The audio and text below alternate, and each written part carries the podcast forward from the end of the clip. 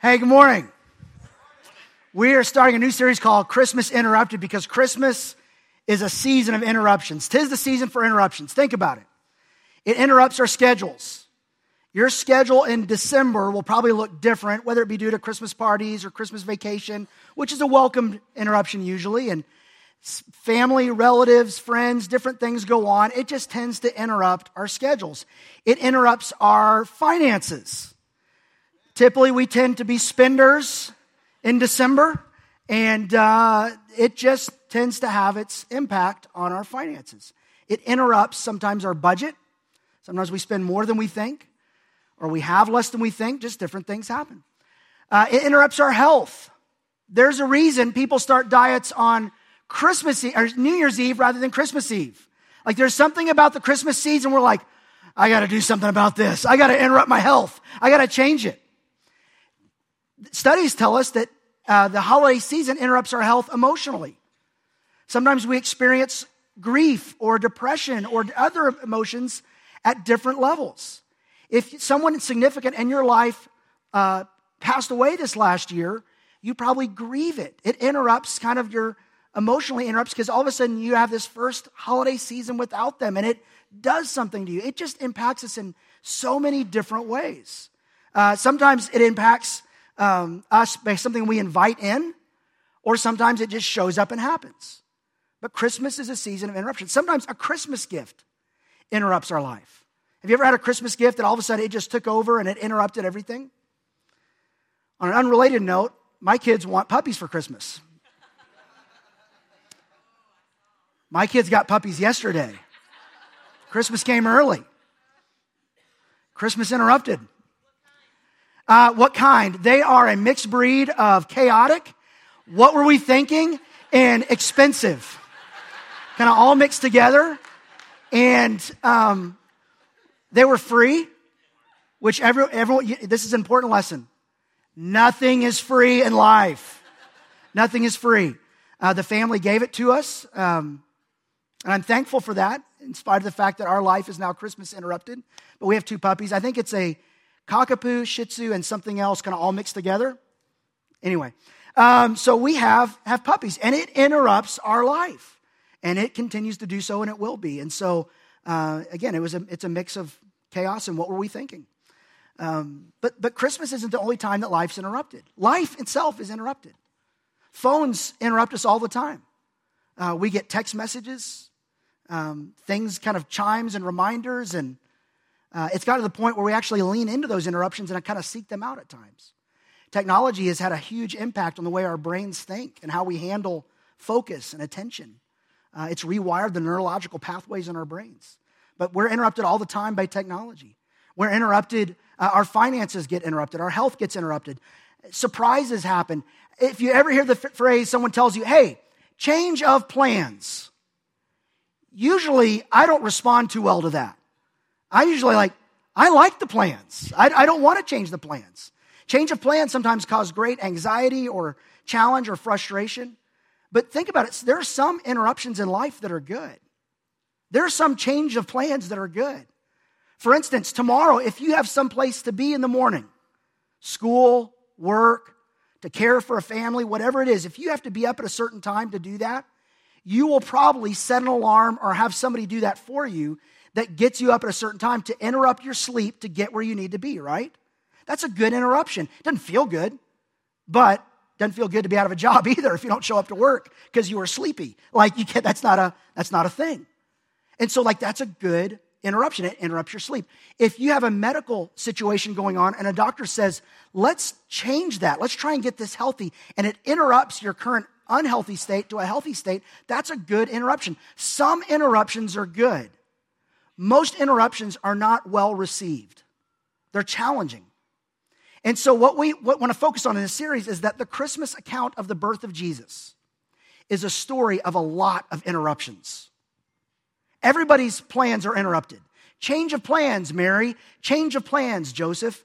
Change of plans, shepherds. Change of plans, magi. Change of plans, Herod. That didn't go well with him. Like nobody liked their plans being changed. It rattled them so much that one of the go to statements early on with change of plans, but do not be afraid, because it causes great anxiety.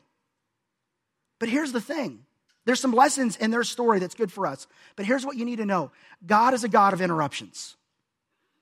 Start reading in the Bible about people and see if you can look through the lens of did God interrupt in some way in this story? And you'll see that God is a God of interruptions. And it's a good thing, but it's a scary thing. It's, it's an unsettling thing. It's a knock you off the rails kind of thing. It's challenging. But God is a God of interruptions, and He does big things in and through these interrupted moments. And so much so that I would challenge you let's start thinking of interruptions as holy interruptions. Holy means set apart. And interruption means to break into. That's what those words mean. Holy means set apart. Interruption means to break into. What if God wants to break into your story, to set that moment apart, to do something big in you and through you? That can't happen unless there's a change of plans. These divine opportunities, these holy interruptions are, and here's how we view interruptions they're, they're not obstacles. A lot of times when an interruption comes, we think it's an obstacle to where I was going or what I was doing or what I want. Instead, if you could view interruptions as opportunities for God to do something in your story that wouldn't happen any other way, to do something in somebody else's story that wouldn't happen otherwise. And Mary is a great example. If, if you have your Bibles, turn to Luke chapter 1. If you have a Bible or if you have a phone that has one on it, you can do that. I'll share mine on the screen with you. But in Luke chapter 1, I'm getting a text in the middle of this. Isn't that awesome? Like, this is a holy interrupted moment. Uh, I, I, will, I will tell you this. Uh, this is a good one because uh, some of you will know this person that, that this interruption's about. Uh, some of them, it's your dad that this interruption's about. Luke and Blake over here. Mark Porter, the executive pastor at Live Oak, ran a half marathon this morning. Isn't that awesome? Yeah, that awesome in San Antonio. And I was like, what, not the full? You got to go half? Anyway, what marathon did you run, Doug? Anyway, I got a puppies. Pray for me. That's, that's, all, that's I, can't, I can't focus on anything else right now.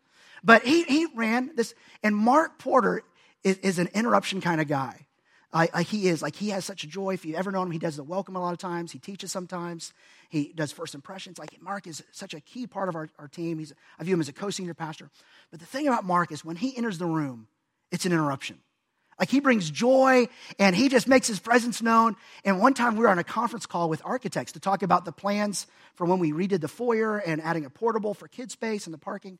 And we were on this call and Mark was made this kind of funny comment and the architect stopped. And this became a meme in our office. It's actually a big hanging thing that I have under my desk. I pull out every now and then. It's got Mark's picture on this and it's got the quote from the architect that says, Mark Porter, you really know how to derail a meeting. Like he is he is an interruption of the best possible kind. But as I'm sitting here, I'm getting a text about his race this morning. So, like, technology interrupts. Well, Mary's story was interrupted. And in Luke chapter 1, hers wasn't a text message. Text message, sometimes you get one and you're frightened. Like, you go, oh, who's this from? And oh my goodness, this can't be good. Or what's this about? Like, this would be frightening. Mary is interrupted by an angel. Like, it's unsettling. It was unsettling for her. She interrupted. And this interrupted it was a change of plans. It changed her plans. It changed her relationship plans. It changed her health plans. It changed her travel plans. It changed uh, her, her, her relationships with, with people. Everything changed in this moment. In Luke chapter 1, it says this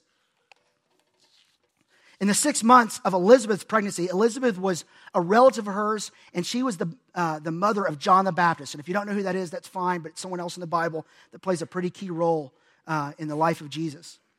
Uh, God sent the angel Gabriel to Nazareth, a town in Galilee, to a virgin pledged to be married to a man named Joseph, a descendant of David. The virgin's name was Mary. So, right now, what we know about Mary, she's a virgin, she's being interrupted by this. The angel went to her and said, Greetings, you who are highly favored. The Lord is with you. What does that mean? Highly favored. The Lord is with you. By the way, the Lord is with you is the most common promise in the Bible. I am with you always. I will be with you. I am with, you. It says a ton. And she's given this promise, but for her, she's saying, What does that mean? Kind of like when someone's kind of says something, Hey, you look great today. how's it going? And you're like, what do you want from me? And this is, what do we want from you? And what, what the answer is, what God wants from her, it's everything. What does God want from her? that follows this? He wants her plans. Change of plans. It says this Luke 129 Mary was greatly troubled at his words and wondered what kind of greeting this might be. She's interrupted. She doesn't understand what this meeting is about. And the thing you need to know is when God when God interrupts, when God says, "Hey, change of plans, I've got a plan for you." It's unsettling. And what one thing that we need to know is that a change to our plans does not mean a change to his plans, but it's it, anytime God includes you, how awesome is that? The God of the universe wants to use you for something. It's awesome. It's in, he's inviting you in. This is amazingly good news, but it's troubling. And it causes all kinds of questions. And in that moment, there's an opportunity. It's not an obstacle to moving your plans forward. It's an opportunity to step into his plans. And, and, and here's what I want you to know this is this. God uses these holy interruptions that can cause great fear as opportunities to express great faith. Mary has a choice. I mean, I'm assuming she does. I mean, I guess she could have said no. Spoiler alert, she doesn't, but she could have. In this moment, she's got to either step into it or step away from it. But this is a defining moment in her life. It's a defining moment in her faith. And she has an opportunity to express great faith and say yes, or keep talking, or do something.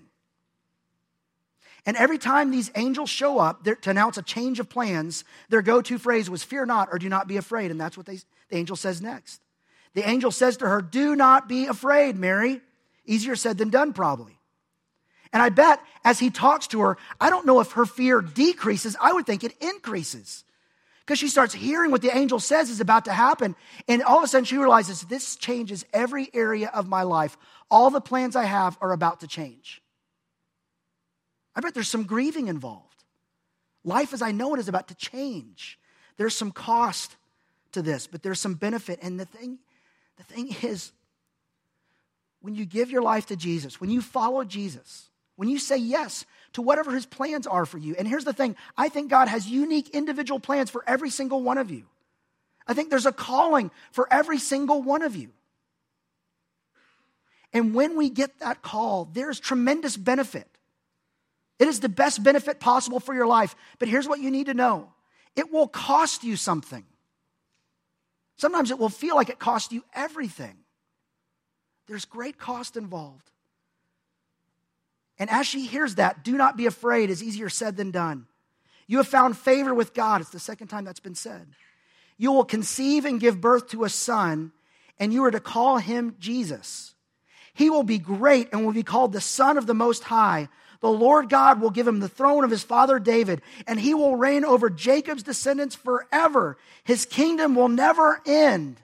And it sounds awesome, but it raises all kinds of questions and all kinds of fears. And anytime you get a change of plans, it has the potential to knock you off balance. And then she asked a fair question How's that going to happen?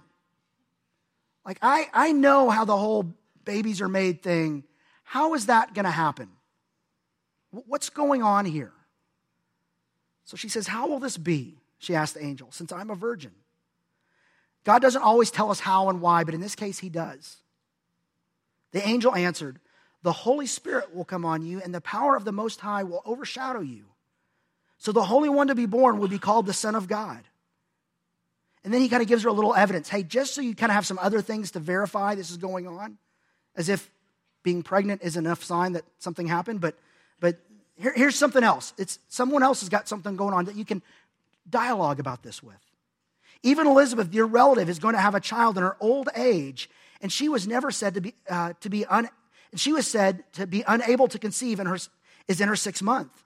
And here's this great promise for no word from God will ever fail. For no word from God will ever fail. Do you believe that? Do you believe that no word from God will ever fail? No word from God will ever fail you or your family or your neighbor or your enemy? or anybody. No word of God will ever fail, period. Like, do you believe that no word, like God's promises are true? Do you, do you believe that He's with you, that He's for you? That, that when He says you're forgiven, you may still remember it, but it's gone. He doesn't, it's forgiven. Do you believe that your life can be redeemed? That can be restored? That you're never too far gone where God can't reach, redeem, and restore you? Do you believe you're deeply loved by the God of the universe more than you could possibly imagine, and that's who you are, and no one or nothing could ever change that? No word of God will ever fail. This is why we want you to engage in Scripture and know God's promises and His commands, all of it, because this is the truth and it will never fail. And one of those, this idea that God's plans will never fail, is important that his plans and his purposes will always prevail. Because what appears to be an interruption to our plans can feel like the end of the world or the end of our world. But it's when you come to the end of your world that God's world sometimes begins and comes to life. No interruption, an interruption to our plans is not an interruption to God's plans. And this is a defining moment for Mary. What will she do here? And this is before Jesus was born. Her life's about to be changed by Jesus before he's ever born. How she responds here matters. And this is what she says What if this is how we responded to God whenever we know what He wants us to do? Whether it makes sense, it's easy, it's difficult, whatever it is. What if we responded this way? I am the Lord's servant, Mary answered. May your word to me be fulfilled. And then it says the angel left. I, I, I don't know if he said, good to know or noted or see ya. I, I mean, it, it just says the angel left. And she's left thinking about this. What have I just said yes to? She didn't fully know, but she said yes anyway. I am the Lord's servant. And one of the things I think that trips us up is we ask this to be the other way around Lord, be my servant to my plans. God, here's what I want to do. Here's what I want for my life. Here's what I think is best. But Mary said, I don't even fully understand this or get this. This is going to interrupt how people see me, how people see my whole family. There, are, there will be, this is scandalous. This is life threatening because of the, the religious laws at the time. I don't get this. I don't understand this, but I will drop my plans to grab a hold of yours. I am the Lord's servant. What's amazing in that when you do that in that moment, and you see this from people in Scripture whose lives are interrupted, and they say, I'm here to serve you, not the other way around. What you find is Jesus really is here to serve you. When you're his child, when you've given your life to him, he even said this I have come not to be served, but to serve and to give my life as a ransom for many. What you find is God is here to serve you. But when we kind of say, that's how I want it to be, I want God just here to serve me, suddenly I just say, trying to move my plans along rather than saying, God, what is it that you have planned for my life? And the more plans we have, the harder it is to say, God, I'll surrender it all to you. And he doesn't always alter and change. As a matter of fact, who Mary was pledged to be married to, that plan continues. But it's nothing like she thought it would be. But what if what if in that moment where you know God's asking you to do something that you know is what He has planned for you, it's what He's commanded you, it's what He's asked of you, it's what He's invited you into, your response is, I am the Lord's servant. May it be as you said. That's what one translation uh, translates this verse as I am the Lord's servant and I'm willing to accept whatever he wants. May everything you have said come true. See, in this moment, Mary lives this out. God uses uh, holy interruptions as oppor- uh, that can cause great fear as opportunities to express great faith. She has to, by faith, say yes, not knowing how it's going to go, but trusting God at His word that He'll take care of her, that He'll use her for His good purposes. But in that moment, and this is true for our story as well, when you have a moment that causes great fear of stepping into something God wants you to do, when there's a sense of, but I'm losing something, or I'm missing out on something, or I, I, I'm, I'm scared, whatever it is, in that moment, when you step forward and express great faith, it does something in you. It changes you. Your faith, however big or small that you have, it grows. And moments like this aren't just opportunities to express great faith, they're also opportunities to grow a greater faith. Your faith grows not with hearing about God, but experiencing Him personally as you step in and by faith trust Him enough to let go of your stuff and grab a hold of what He's asked you to do. It's in those moments where you step out and it's scary that your faith actually grows. And Mary's defining lesson is that she found out over and over and over again God can be trusted. It's not easy. If you look at her life, it's not easy. I mean, pretty soon she's riding on a donkey to Bethlehem. That's not easy, and she's about to give birth. How did Joseph sell that? Isn't that amazing? I mean, it took an act of Caesar to get her on a donkey and move it, but she did it. Like she's like, okay, let's go. And then growing up, raising Jesus, like some of the things she had to go through. It's challenging. But what happened next in her story is she goes, you know what? God really is doing something here. One, I'm really pregnant. But then other people start showing up and saying, God told them the same thing. If you read on in Luke chapter 2, suddenly these shepherds show up and go, Weird story. So we're out watching our field, flocks by night, and you may have heard this from the Gospel of Luke or from Linus in the Christmas uh, Charlie Brown Christmas special. But suddenly, like, like the angels told us to come here and they said you'd be in a barn and sure enough you are wrapped in swaddling clothes there you are. And um, wow this is the messiah. And it's good news a great joy for all the people. And then we're going to go tell people about that. I bet at that moment mary's going huh who would have thought this? And god's telling other people too. And they believe it like they see that God's doing something here. I bet her faith was verified and it grew. And then they show up and they do as every Jewish family would do. They take their child to the temple, as was the custom. And as they're there, they bump into this guy named Simeon.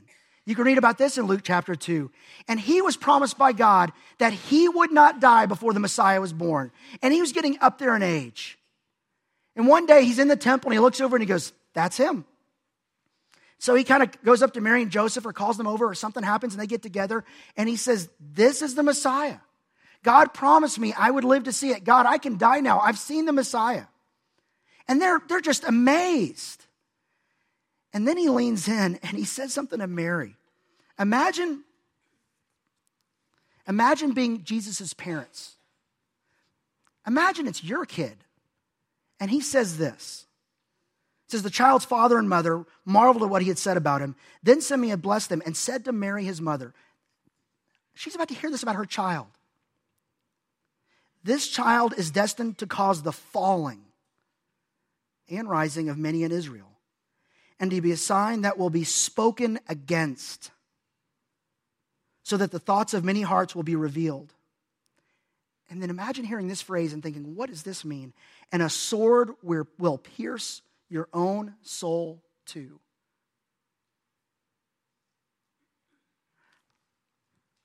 And again, this change of plans has a cost.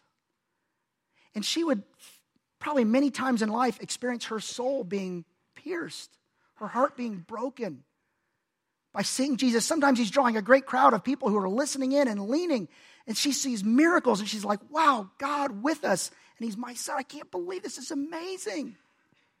And then the crowd turns and they beat him. And they say things about him. They humiliate him. They, they put a crown of thorns on him, mocking him to be a king. They whip him to an inch, inch of his life. They nail him to a cross, and she watches him die. I wonder if she thought back and going, I thought he was going to reign on the throne, not be nailed to a cross. What is this? And, and then she sees the sword pierce his side. That had to pierce her soul. She had at this point be thinking, what is happening? And then imagine three days later. Jesus is alive. And suddenly she starts seeing everything change in the people around her. These people that ran and hide had a bold faith, kind of like the faith that she had when she originally said yes. And she sees how Jesus has changed lives. And then he kind of says, I'm giving it all to you, but I will send my Holy Spirit to empower you. And they go and they change the world. And it all goes back to this one moment where an angel shows up and says, Change of plans. She's afraid, but she says yes. The ultimate question in life is can God be, can God be trusted? Do I trust God enough to hold my plans with an open hand and even lay them down? Do I trust God enough to follow his plans and follow his commands? That will show up in the interrupted moments where God says, You're heading this way, but change of plans. The, the so what, the takeaway from Mary's story is that it's a story of interruptions because God's a God of interruptions. And an interruptions to our plans does not mean an interruption to his plans, and his plans are very good, and nothing will keep him from fulfilling his, pl- his plans and his promises. And in those moments, our faith, however big or small, is greater than whatever our fear is. It's greater. And this idea that God can be trusted is a lesson that we learn over and over and over again because that's what requires faith to grow over time. A bigger faith requires sometimes a bigger step. And these interruptions are not obstacles, they're opportunities. What I want to challenge you to do is acknowledge that you need God to break into your life. That we're here to serve Him, not the other way around, although He is a servant to us. He served us at the cross, He serves us every day with His presence. But ultimately, what He says is Do you trust me enough to give me your plans, to give me your hopes, to give me your dreams, to give me your desires? And when you acknowledge your need for God to break into your life, He'll do it. So invite him in. He won't kick the door down, but he will show up and in sometimes some spectacular ways. But ultimately, if you would invite Jesus to break into your life, to interrupt your life, he will. And ultimately, if we don't, in, in some moment, invite him in to break into our life, our life is heading for a destiny away from him and separated from him. That our destiny apart from Christ is hopeless. But he came to change that and invite us and to have a future of hope and an eternity of presence with him, not separated from him. But ultimately, it requires us to invite him in and to give our lives to him so he can give his life to us. You know, one of the miracles of Christmas is the fact that the God of the universe would show up in the muck and mire of this stable in the mess of a stable.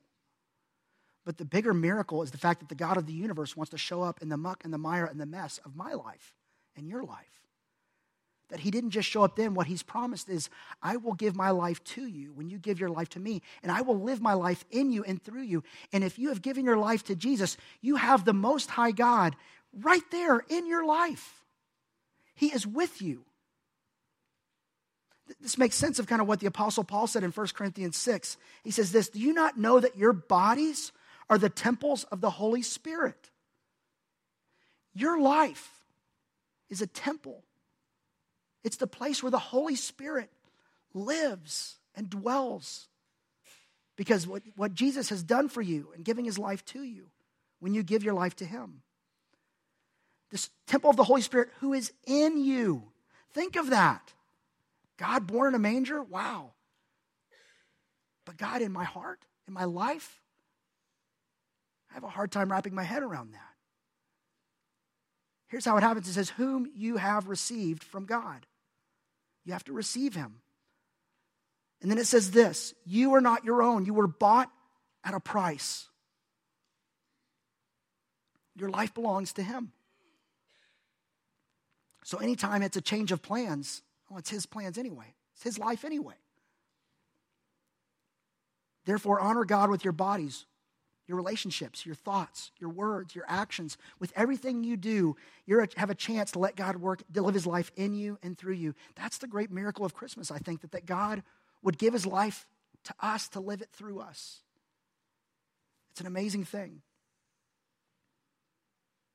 So this week, something's going to interrupt you. It's going to interrupt your plans, change of plans. And if you could learn to view interruptions differently, you'll be different because I think God will change you and He'll use you in that moment. Sometimes He'll do something that grows your faith or maybe grows the faith of somebody else. And how we respond to interrupted moments makes a difference. So let it make a difference in you. And follow Mary's example. I am the Lord's servant. God, I'm your servant. May everything you said be true in my life. Let's stand for closing prayer. Hey, next Sunday, some people have said yes by faith to taking their next step. They've given their life to Christ and they're making that public uh, as Jesus commanded us to do through baptism. So, be- between services next week in this room, uh, I, I, think it was at least six people, I can't remember the number, about some were kids and some were adults, are saying yes to Jesus by being baptized. I would love for you to be here to celebrate with them. So if you come to the service normally, come early.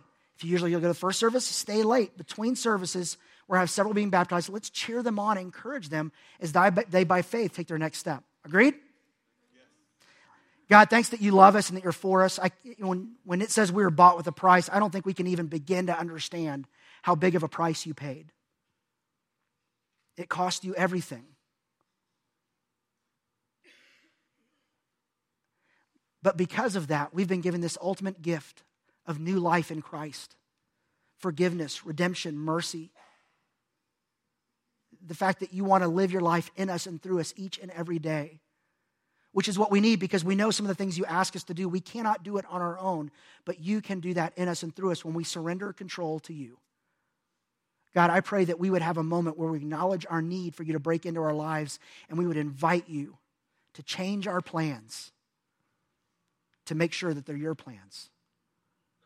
God, I pray that you would grow our faith this week as we express faith and take a step to whatever you ask us to do, that we would do that and our faith would be grown and verified as, as true as we see you show up as only you can do.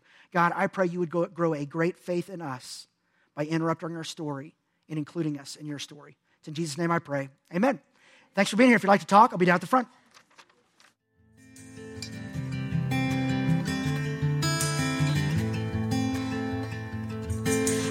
Heard the bells on Christmas Day.